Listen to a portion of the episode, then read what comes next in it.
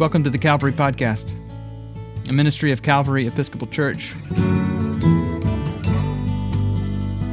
The Calvary Podcast is weekly sermons, but also conversations, reflections, and provocations about the mystery of God and what it means to be human in the world in need of repair. Hello, everyone. I'm Paul McLean. I'm the Associate Rector of Calvary Episcopal Church in Memphis, Tennessee, and we, we're delighted that you joined us today for this podcast conversation with Jemar Tisby. And uh, give you a little background about how this came about. Calvary, for almost 100 years, has had a Lenten preaching series, and we still do. Uh, and uh, we, Jemar was scheduled to be one of our speakers in late March, uh, both to preach to us uh, in the afternoon and then in the evening. He and I were to have a podcast similar to this. But uh, with the coronavirus, with all the developments, with the new restrictions uh, by the city of Memphis and others, uh, we of course had to cancel the second half of our series. But we, as we talked, uh, our clergy team and others talked, we said, you know, it'd be great if we still did some podcasts with some of our speakers. So many people were so disappointed that they missed out on that part of our program. And so we're delighted that Jemar is willing to join us from Helena, Arkansas, from his home and his makeshift podcast studio there.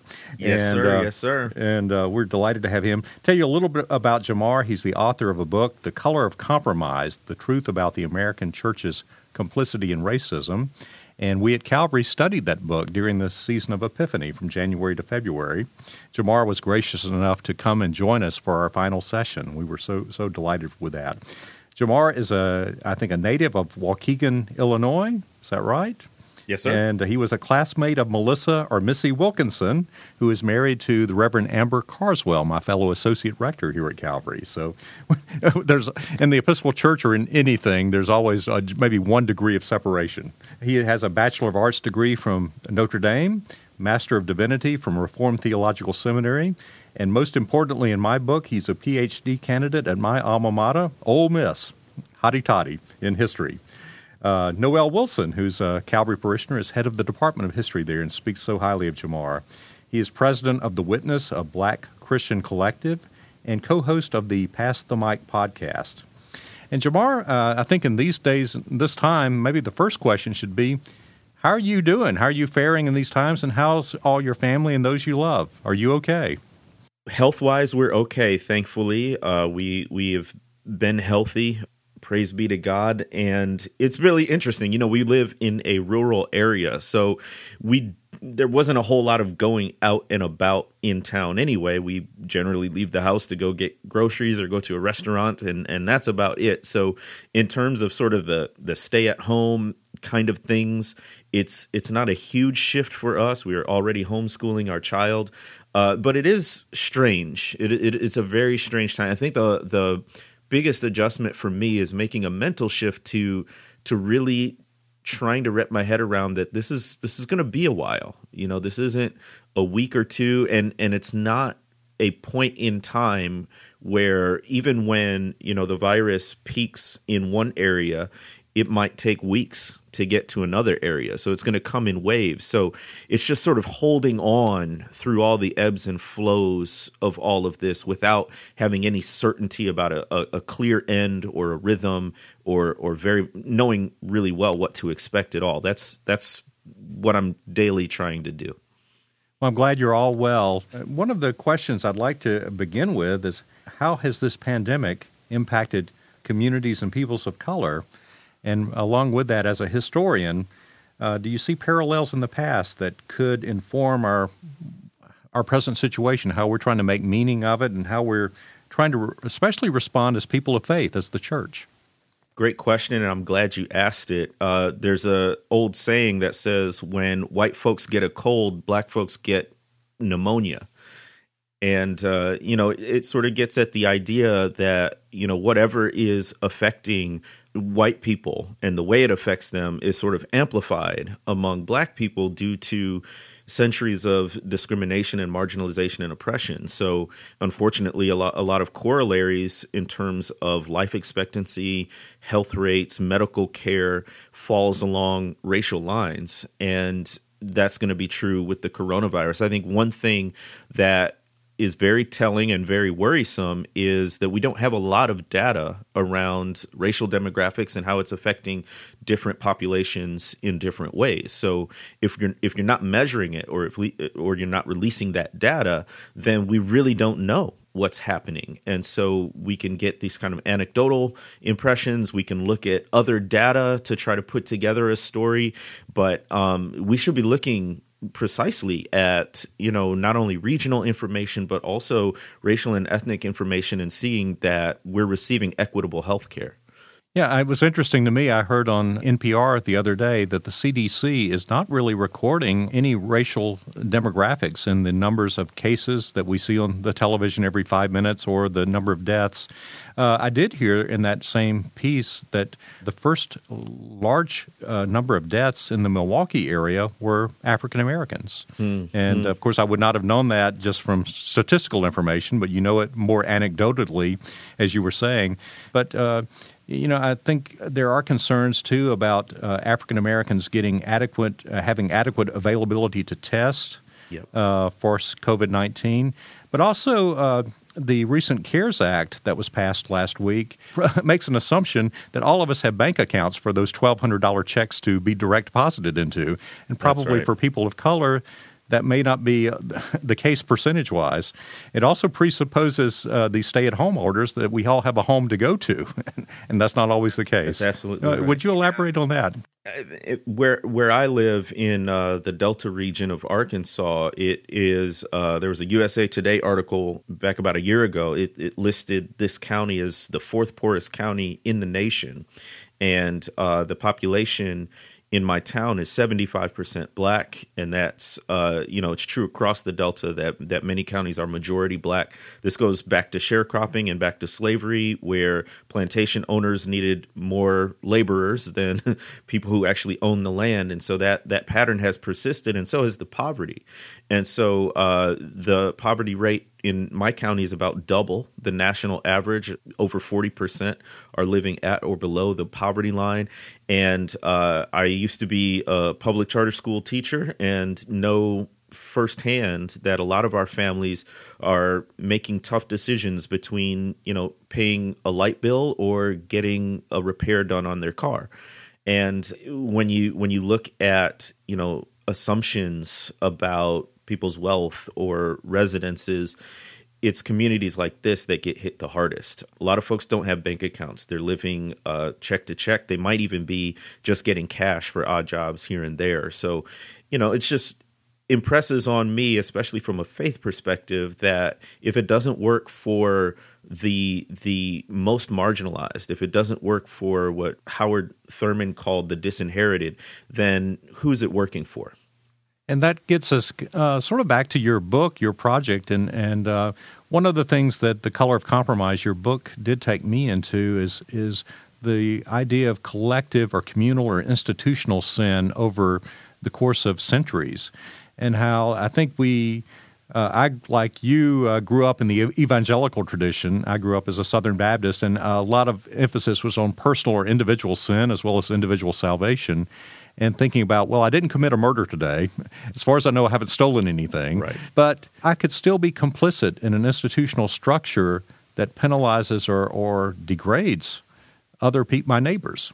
Uh, talk to us about your thoughts about collective or communal sin and how that can be a part of our consciousness. So I think in the Bible we have ample um, scriptural evidence or or backing uh, about this idea of communal sin. I was preaching through uh, the book of Ezra, and at one point, Ezra, who is this man described as learned in the law, he uh, does a prayer of confession, and he does it for on on behalf of the entire people of uh, Israel who have returned to Jerusalem to rebuild the temple. But he also says, you know, we have been straying from God for generations, and he actually repents and and uh, petitions God on behalf of the people who came before him. Which Ezra is not responsible for what they did, right? I mean, he he didn't commit the the grievances that they did, right? But at the same time, he feels that as a leader of the people and as one of God's followers, he's he's in this. You know, he may not be guilty for it, but he is responsible for doing something about it. And that's that's where we are in uh, in terms of our racial history as a church and a nation. Uh, none of us today actually owned slaves.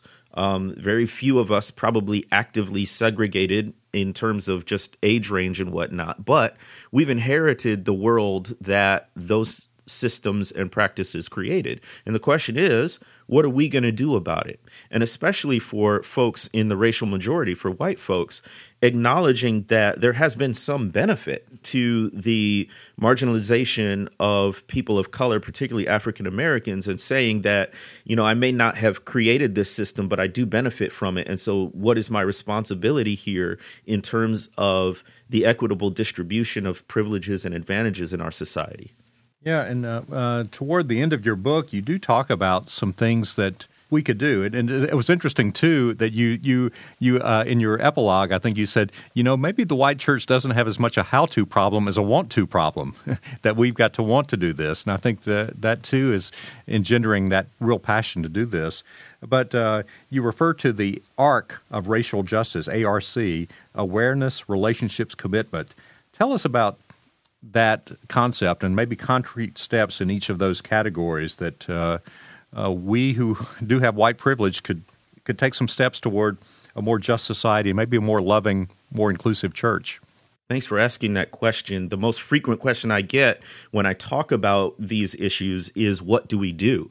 And so I praise God that there seems to be a, a growing swell of support for racial justice, but a lot of times people are just wondering how do we get involved? How do we get engaged? And so the arc of racial justice is a framework that I came up with to kind of help us think through it. It's an acronym that stands for awareness, relationships, commitment.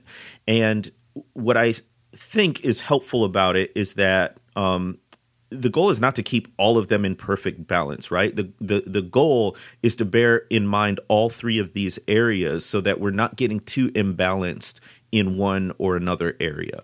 And so awareness is the the knowledge part, the information part of fighting racism. Racism operates according to a playbook. It changes slightly over the ages, but in general it's it's a pretty universal playbook and they don't try to hide their tactics. Uh, but we need to know it. And so building awareness comes in a lot of ways. We live in the information age, so it's never been easier or more accessible to learn about race and racial justice from uh, listening to podcasts like this one to watching documentaries like 13th or the PBS documentary, The African Americans, Many Rivers to Cross, to uh, reading books, going to events, all of those kinds of things build your knowledge. But you can't stop there, right? It's not enough to have a big head. Uh, you also have to have relationships. Uh, this is one of the things that we can never get away from if we're talking about racial justice. We can never come to have harmony between one another if we don't actually have relationships across racial and ethnic lines. And so, this is a concept that has been, I think, uh, watered down in a lot of ways, where people will sort of harp on this idea of racial reconciliation as being the mere presence of different people in the same space or the same denomination. Or it'll be, you know, the trope, hey, some of my best friends are black, right? So I can't be racist. Obviously, I have relationships. Nevertheless, even though it's a concept that has been uh, weakened to some extent, there's no substitute for putting a name and a face and an identity and a heart behind uh, the statistics that people are more than a color, they're more than an ethnicity, they're more than where they came from. They're human beings created in the image of God, and it's getting face to face that helps spur us on to to love and good works. And then lastly is the commitment aspect, uh, and that means a commitment to systemic and institutional change.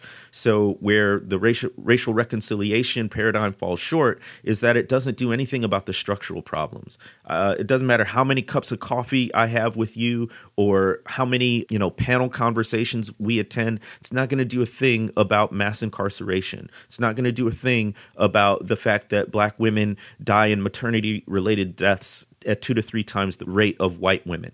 So, what are we going to do about that? Is the question. And that's where commitment comes in. There's a lot of different ways to demonstrate your commitment. I think, you know, politically, a, a nonpartisan way that, that is respectful of individual dignity is voter registration and voting rights and making sure that we do indeed have one person, one vote.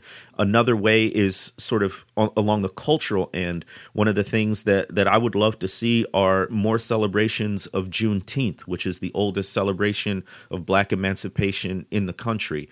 Uh, that's a milestone, uh, not just in uh, racial history, but in U.S. history in general. So, how can we think along bigger structural lines like that? Yeah, one of the most uh, interesting things uh, in, the, in your appearance with us at our book study was one of our parishioners had the courage to ask the what would be the most obvious question when you were gathered with us. We had uh, thirty parishioners there who were all white, and you, and uh, and she had the courage to say, ask, uh, "Look at us, we're a progressive historically progressive downtown church. We're active in all sorts of outreach ministry. Yet uh, we could probably count the number of uh, African American parishioners on two hands. If we actually counted those who come for the community breakfast every Sunday, we could probably that would probably be the, maybe the largest part of our congregation. But but mm-hmm. we we don't count it that way, which says something maybe says something about us too. Uh, but uh, you you said uh, she asked how can we become a more integrated church, and you said, well, to have an integrated church, you must have integrated lives. That's right, and that really spoke to me, and I think to everyone in the room, and it was an aha moment. But tell us more about how we can have integrated lives, and what that means, and maybe models of of communities of faith who have done that. So I think in general, we're really limiting ourselves if as people of faith, we only look at our you know weekly faith gathering as the barometer of integration or racial reconciliation or racial justice. It's a lot bigger than that. And and even if you do have an integrated service on sunday is is that it? Is that the goal? And what what I'm saying is we have to have integrated lives. So what's happening Monday through Saturday because if you're not having meaningful relationships with people across racial, ethnic and cultural lines in your everyday life, well how then could you reasonably expect your local congregation to to have any of that kind of integration as well. So um, I'm really trying to push back against this, uh, putting all of our energy just into what happens for a couple of hours on Sunday morning, and really thinking much more holistically about how do our entire lives look. Now, how do you do that? Well, to be quite honest, it's going to be harder for white folks because uh, you're in the majority, and throughout centuries of U.S. history intentional barriers have been put up to keep people separate. So, a big part of it is going to be residential. That's a very tricky thing because you don't want to add to gentrification or force people out who are lower income. I don't know that anyone's got the magic bullet to who has figured this out yet, but one thing could be uh, staying in a neighborhood that is changing in terms of class and racial demographics. A lot of people with the means just up and move at that point. Um, another way is to work for just districting laws and tax laws. And so, even if you don't physically live in this location, making sure that uh, you can have people of varying incomes in one location. Another big one that that really gets all in people's business is where you send your kids to school a lot of that a lot of the segregation that's happening is ongoing because we are keeping our schools racially and ethnically separate.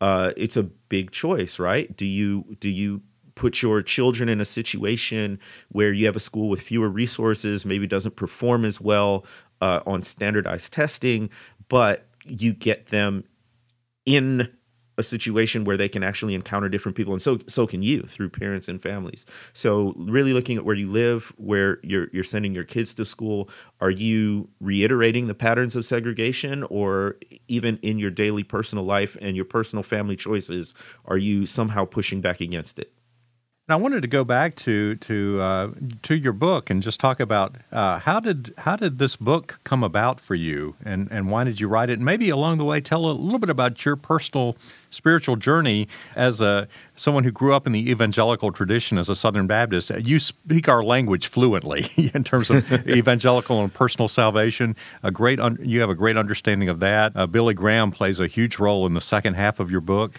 and uh, maybe tell us a little bit about your journey and then how you how it came about that you wrote this book. It seems to, to me part of it, it seems to be is obviously a critique of the white evangelical tradition, but it really applies to us in the mainstream, and really it has there's something there for all of us. I think so. I think so uh, for sure. My journey, I became a Christian really in white evangelical circles. It was through the ministry of a high school youth group that I came to know about Jesus and uh, take Christianity as as my personal religion. And so I kind of kept in that stream with the churches I went to. Uh, along the way, I've I've you know been in missionary Baptist churches. I've I've had a, a bunch of time in Catholic school growing up, and then in college as well. So I've had some different exposures, but it's really been in evangelical circles that have been some of my most formative experiences.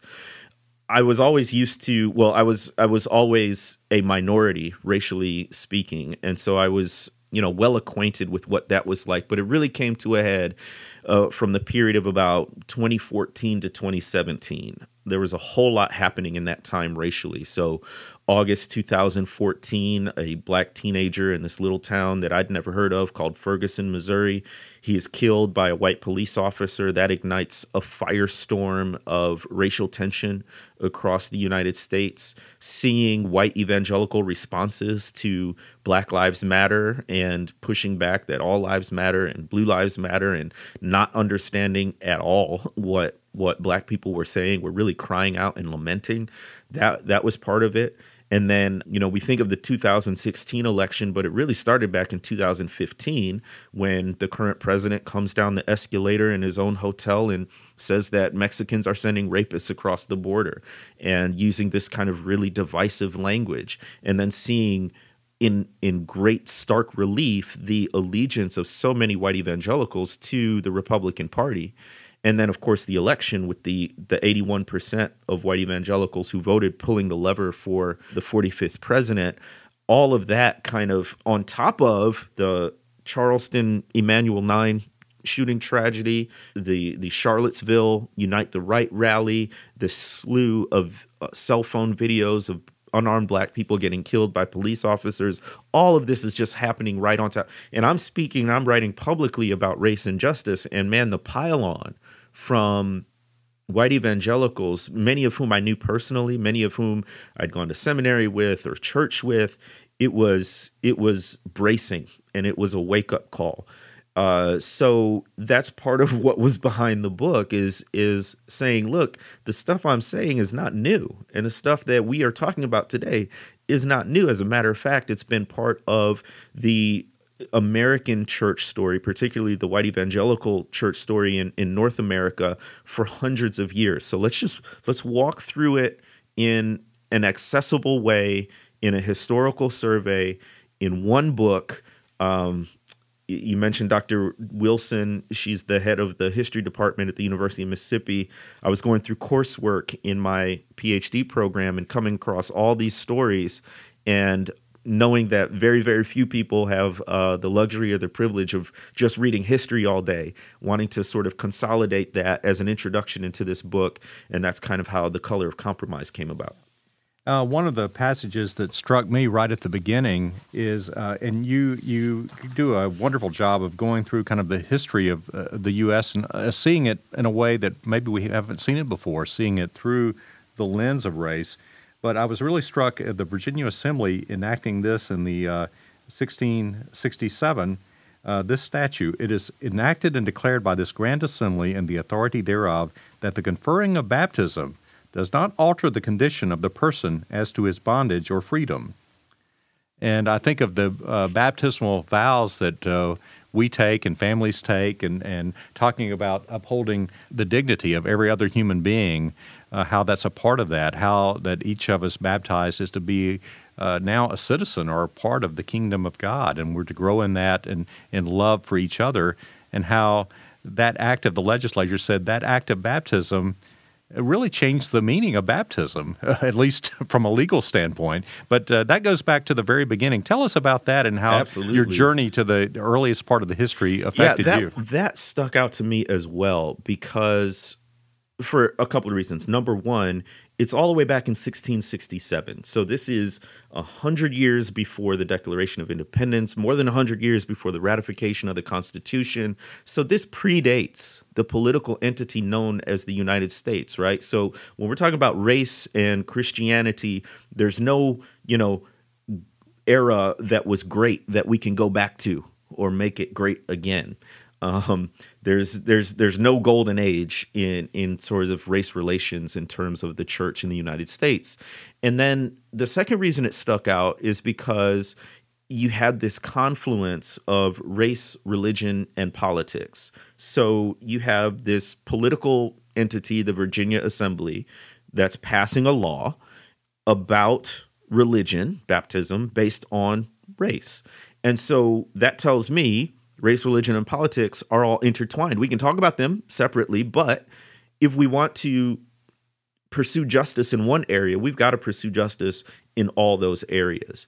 And then it's just so blatant, right? So, you know, what could be more sort of open and welcoming and inviting than baptism? Welcoming someone into the household of faith who's who's making a pro- profession of faith in Christ and you're supposed to be welcoming them as a, a, brother or sister. And then you say yes you're my brother or sister spiritually kind of but uh, when it comes to you know your actual well-being here on earth right now guess what? You're out of luck. Um, it's as if I wrote in the book, it's as if they said, you know, God can have your soul, but we own your body. And you, you spoke too uh, in the book about race as a social construct, and I think uh, uh, that really spoke to our group, and we had a lot of conversations about that. And, and uh, as you said, uh, if it can be constructed, it can be deconstructed. But uh, but what does that mean for race to be a social construct? That's a really important question that I think a lot of people don't consciously think about enough, especially if you're in the majority. So if you're in a majority, you seldom think about race um, unless you have to. And then when you hear discussions about race, it can feel very accusatory, right? Like you're like it sounds like we're calling all white people bad just because you're white. What we're critiquing is not your humanity or your individual virtue. It's this construct or this concept of whiteness. Uh, this idea that a certain group of people in this case based on a phenotypical feature, skin color, are superior or central in our society. And that is something that had to be constructed, right? It, it had to be constructed in the sense that it's not rooted in biology. The amount of melanin that someone has it has no bearing on their virtue or intelligence or where they should, you know, sit in society nor is it rooted in creation or ontology, right? We go back to Genesis chapter 1, verses 26 and 27, the doctrine of the Imago Dei, all people being created in the image and likeness of God, gives us inherent dignity, inherent equality. And so, where does this concept of race come in? It actually has to be built, devised, created. And that's done through laws and policies and customs like the Virginia Assembly. Uh, it's done through, um, you know, the exclusionary tactics when the GI Bill was being handed out uh, and not given in equal or fair measure to Black people. It is something that people have made deliberate choices to to create. Now, just because race is a construct doesn't mean it's not real.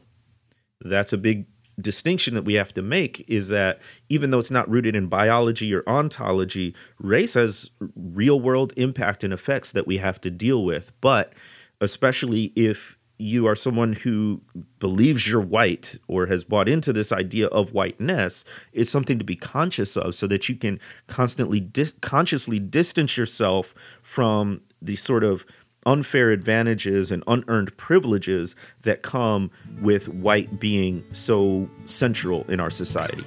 Does that make sense? It's it a does. lot. it does. It is a lot. Uh, we'll take a break to say I'm Paul McLean, Associate Rector of Calvary Episcopal Church, Memphis, Tennessee, in conversation with Jemar Tisby, author of The Color of Compromise The Truth About the American Church's Complicity in Racism.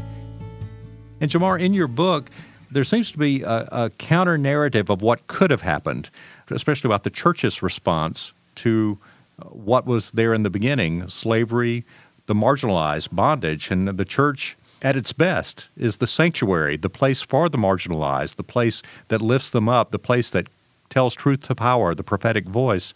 But uh, the church, in many ways, as you say in your title, was complicit instead in the in the structure that was taking place. And there just seemed to be a whole series of missed opportunities from the very beginning in the evangelical movement that you describe. But also, you do touch on mainline churches that we were as, just as complicit as well. And I'd love you. Uh, one of the, toward the end of the book, you get into uh, the interesting relationship or dynamics between Billy Graham and Martin Luther King Jr. And Billy Graham, who is so revered in the evangelical movement, my grandmother, that was her favorite person, favorite preacher.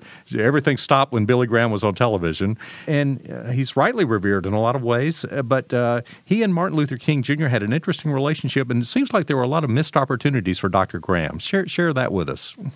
That's right. That's right. So that chapter is uh, on the civil rights movement, and it was probably the hardest chapter to write for a couple of reasons. One, it's been so studied, and there's so much data out there, and two, it's sort of in the time period that I study in my program. So I had way too much data in fact in my head to try to figure it out and so i finally landed on with the help of editors looking at this sort of two really different ways to practice the same faith so both King and Graham are Christians. They're they're leaders in the church. They're ordained, uh, but they approach race relations really, really differently in one of the most momentous uh, eras in U.S. race relations.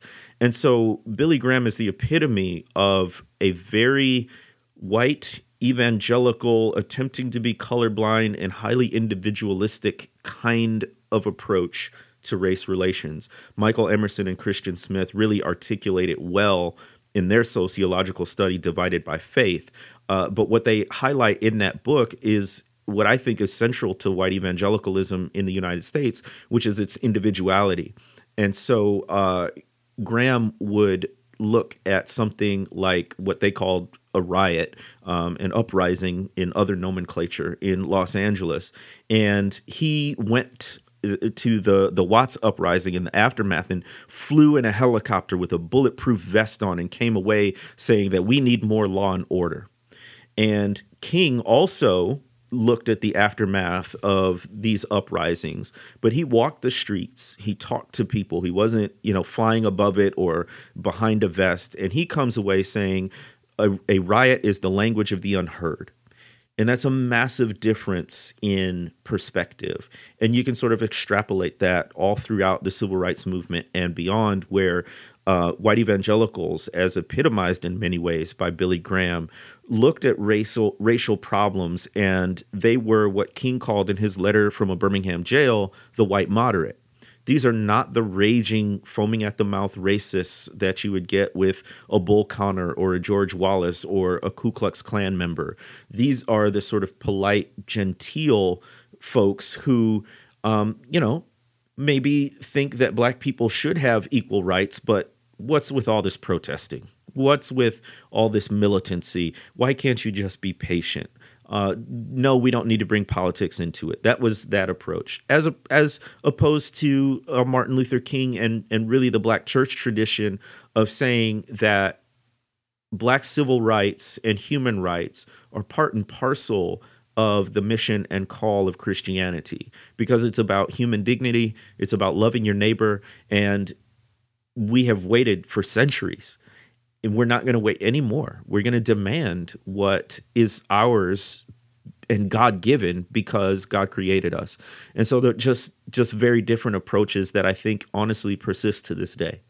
And thinking about the evangelical movement is it seems like, and you point this out in the book, it seems to have had a love-hate relationship with politics, at least overtly. Often, when it's convenient, maybe uh, outside of convenience, that it, uh, evangelicals will say, "Well, we have nothing to do with politics. We're interested in individual souls, and we don't. Politics would just be get in the way of that."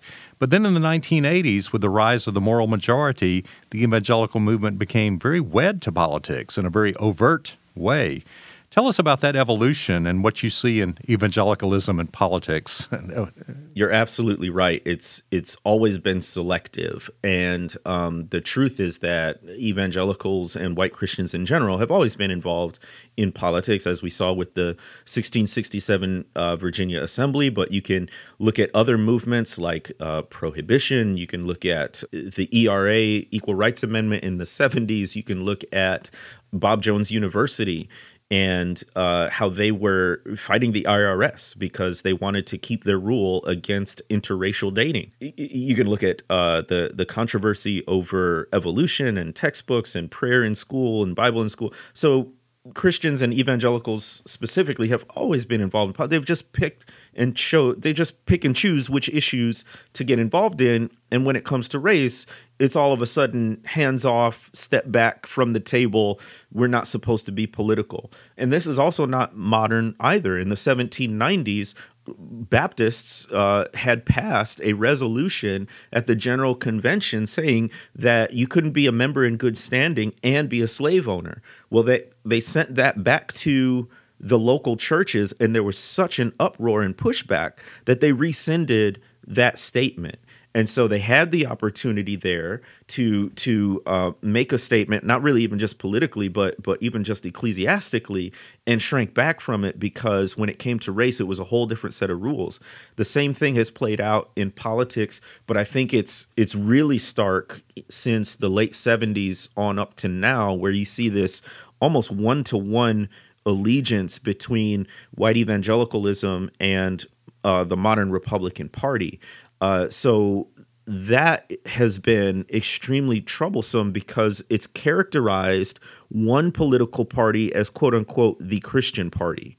And that has left out a whole bunch of people, if not the majority of Christians who aren't Republican um, and and don't think that you need to be Republican in order to be a Christian in good standing. But it's an incredibly resilient sticky idea that is only enhanced and reinforced by this informational ecosystem that's very closed. I mean, just to be blunt, it includes things like Fox News and Breitbart and uh, a whole machine of very opinionated things that are any, anything but fair and balanced. And it's so hard to pop that bubble with any kind of other different perspectives. And that's what I've run into. I thought you know, from about 2010 to 2015, that the most controversial thing to talk about was just race. And then when you got into the 2016 election cycle, what I experienced is was far more controversial to talk about politics. Yes, yeah. Well, it's interesting too. Uh, this time is is uh, an interesting challenge for us too. Is is do we become a, a, more of a collective consciousness? Do we come together, uh, truly come together? Do we act together more as one. And I think the jury is still out on that. We're still we're obviously still seeing some polarization around a lot of different issues that maybe this pandemic is even going amping up. But there's some hope too, and we have seen you know people really maybe reaching out across lines, and uh, you see some instances of that. I wanted to ask you this too. One of the other divides I think that this time illustrates is not only the divide between white privilege in communities of color, but generational divides. You're a millennial as well as a person of color, and I wanted to ask you this as a millennial. How has the pandemic affected you and your peers, especially those in what's called the gig economy? And maybe for the, us dinosaurs, tell us what the gig economy is. And but but tell us how you what you're hearing from your fellow millennials and what your experience of this this time over this last month has been. Yeah, I think that's a really important question. Uh, so the gig economy is the in in the modern economy it's it's the move toward not just a single career or vocation where somebody clocks in and out 9 to 5 has the same career for 10 20 years has a pension and all that. What millennials have is a pastiche of occupations. And so, if you ask me what I do, I'm going to tell you I'm a grad student. I'm uh, I help run a nonprofit. I'm a speaker. I'm a writer, and all of these things are like they're just gigs. You know, almost like a band would play a gig here and a gig there, and and and you just you know collect different jobs to to try to make ends meet in a gig economy, this has been severely impacted by the coronavirus pandemic. So I had four different speaking engagements uh, in the month of March that got canceled because we weren't traveling anymore. We couldn't meet in large groups, and so those were paid opportunities that severely affected, you know, our family. And uh, thankfully, my wife works and can work from home, but she she works in a nonprofit, and so giving goes down. So we're we're not sure what that looks like, you know, for months on end. A lot of my friends are in a similar situation. And not only that, with the job situation, we're also getting to the age where we're having to care for our parents. And so my major concern is, you know, my parents who are both in their 70s and their health. Um, uh, my friends in similar situations, oftentimes we're not living in the same town or the same state. So it's hard to sort of physically check up on and be present and because of social distancing, we're not even supposed to do that in a lot of cases. So it's really had a, a major impact on everyone, and I think you're right to to sort of think through it generationally because it looks a little bit different depending on where you are in life. Sure, sure, and you know, our uh, as we were talking about our, our our system right now, what we implement or passed last week uh, assumes you have a bank account. Uh, some of the orders assume you have a home to go to, but also the unemployment insurance assumes you have a, a steady employer who's been paying into the unemployment system. But if you're an Uber driver, as well as a podcaster, as well as a speaker, as well as a this, as well as a that, maybe not. That's right. So it's another thing that I think uh, we we need to the, the church needs to bring to people's attention. That's right. I mean, I, I don't know how we complicate it so much. If we're supposed to care for our neighbors, whether that's our geographical neighbor or our sort of civic neighbor, you know what does that look like and and as you look back through US history I'm grading papers and they're writing about the the progressive era when um, you know there were a lot of reforms in the government and then moving on toward the Great Depression and the New Deal era. And I'm of the opinion that politically, America was at its best when it's trying to care for the poor, trying to care for the most vulnerable. And I do think that people of faith have a very strong position to be able to advocate for some of those kinds of things. Not that politics and policy is the end all be all of faith, but it's a really public statement, a public declaration of how we care for and feel about other people. And so I my prayer is that that as people of, of God, we have the hearts of servants, that we would consider others before ourselves, and that we would advocate for those policies and practices that do just that. And when you and I talked in February, you were involved in uh, uh, start. Uh, well, I think starting or amping up a nonprofit organization uh, called the Witness Foundation, and you were so excited in sharing that with our book study group. February nineteenth seems a year ago, though. it does. and uh, uh, you, but you, I want to hear how that is going for you and for the others who are involved with that. But also, what what's happening in the nonprofit world? How has this coronavirus pandemic affected that? Well, thank you for bringing up the Witness Foundation. That is a new endeavor that I'm really excited about. And probably since we've talked, we've refined the concept a bit. And so it was birthed out of um, my own experience and that of other Black Christians who honestly, because of the racial wealth gap and things associated with that, we don't have access to the kind of networks or funds that a lot of white Christians do in order to do our sort of nonprofit work, specifically work that's focused on uh, the black community. And so we struggle and we scrape by. And, you know, my organization, The Witness, has never had much money at all. And I'm thinking of ways to sort of break that cycle and how to empower leaders to follow their sort of God given vision for doing good in the world. And so what we came up with is the Witness Foundation, which our goal now is to have an annual cohort of 10 black Christian leaders who we can fund at $50,000 a year for 2 years. And it's sort of like a MacArthur Genius Grant type of thing where you find motivated, driven, creative individuals who want to do good in the world because of their faith, who are uh, African of African descent, and you free them up financially to just go and and do what they do and see what happens. Uh, so these could be leaders of nonprofits. These could be artists. Um, a lot of different things. And so we'll, we're trying to raise um, 1.2 million dollars annually uh, to fund the program. And we also want to create an endowment. So ideally, we uh, raise more than that. And anything beyond the annual program fee actually goes to start an endowment so that in the long run, we can uh, fund the program through interest off of that endowment and not rely on yearly donations. Right, and uh, and I'll give you a moment for another shameless plug. Do you have a website or, or a way that people could get involved if they'd like to give or learn more about the work? Yes, thank you. It's thewitnessfoundation.co, thewitnessfoundation.co. And uh, you can make a donation online, can be one time or recurring, but it is an investment in Black Christian leadership and long term in uh, Black Christian ministry. And one last question, Jemar. What's next for Jemar Tisby in terms of uh, uh, uh book projects? Or uh, I know you're obviously working on your PhD and the struggles right now with, with what's going on. But uh, are there research interests or other interests that you have that uh, you're chomping at the bits to, to do right now?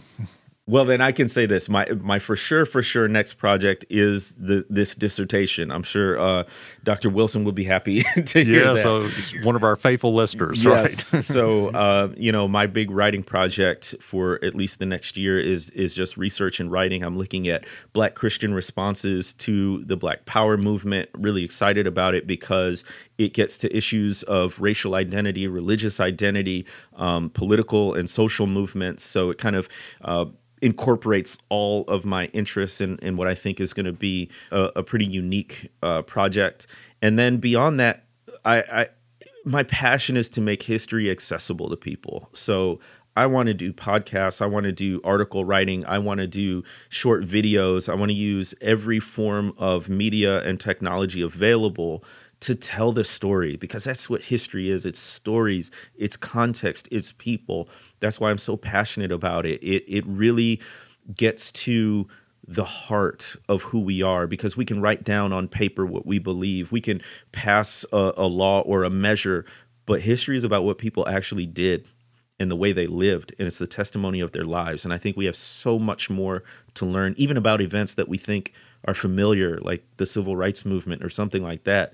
Uh, there's so much more to learn. I'm so excited every time I get to read more and learn more, and I want other people to to come along that journey with me we can't wait and look forward to the next steps in the Jemar Tisby journey. And just delighted to uh, join you for this conversation. And your passion, your energy, and your intelligence around all these issues is just uh, illuminating to all of us. And and uh, delighted to have you today in our one of our first in our series of podcasts. I want to share with our Calvary folks and other folks around the country, around the world, that if you have suggestions of other people we may talk to, as Jemar was saying, what will be interesting. Uh, well, he and I were talking before our podcast will we continue to do these kind of technology things after we get back to normal, whatever normal is? The church has been talking for years, oh, we ought to make use of the new technology to do podcasts, Zoom video Bible studies, and we're doing all that now, live streaming worship.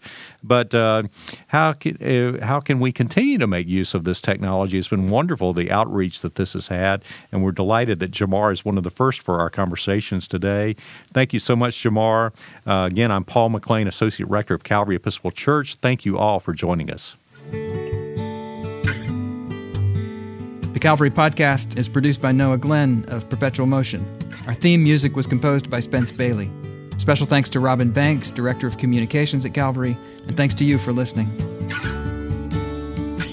If you're curious about Calvary Episcopal Church, we are an eclectic bunch of Christian people who don't all think the same thoughts or dress the same way or vote for the same candidates, or even believe all the same things about the mystery of God and what it means to be human. But we do believe that we need each other because of our differences, not in spite of them, and that God calls us into unity, not uniformity. Subscribe to the Calvary Podcast at calvarymemphis.org slash podcast or wherever you get your podcasts.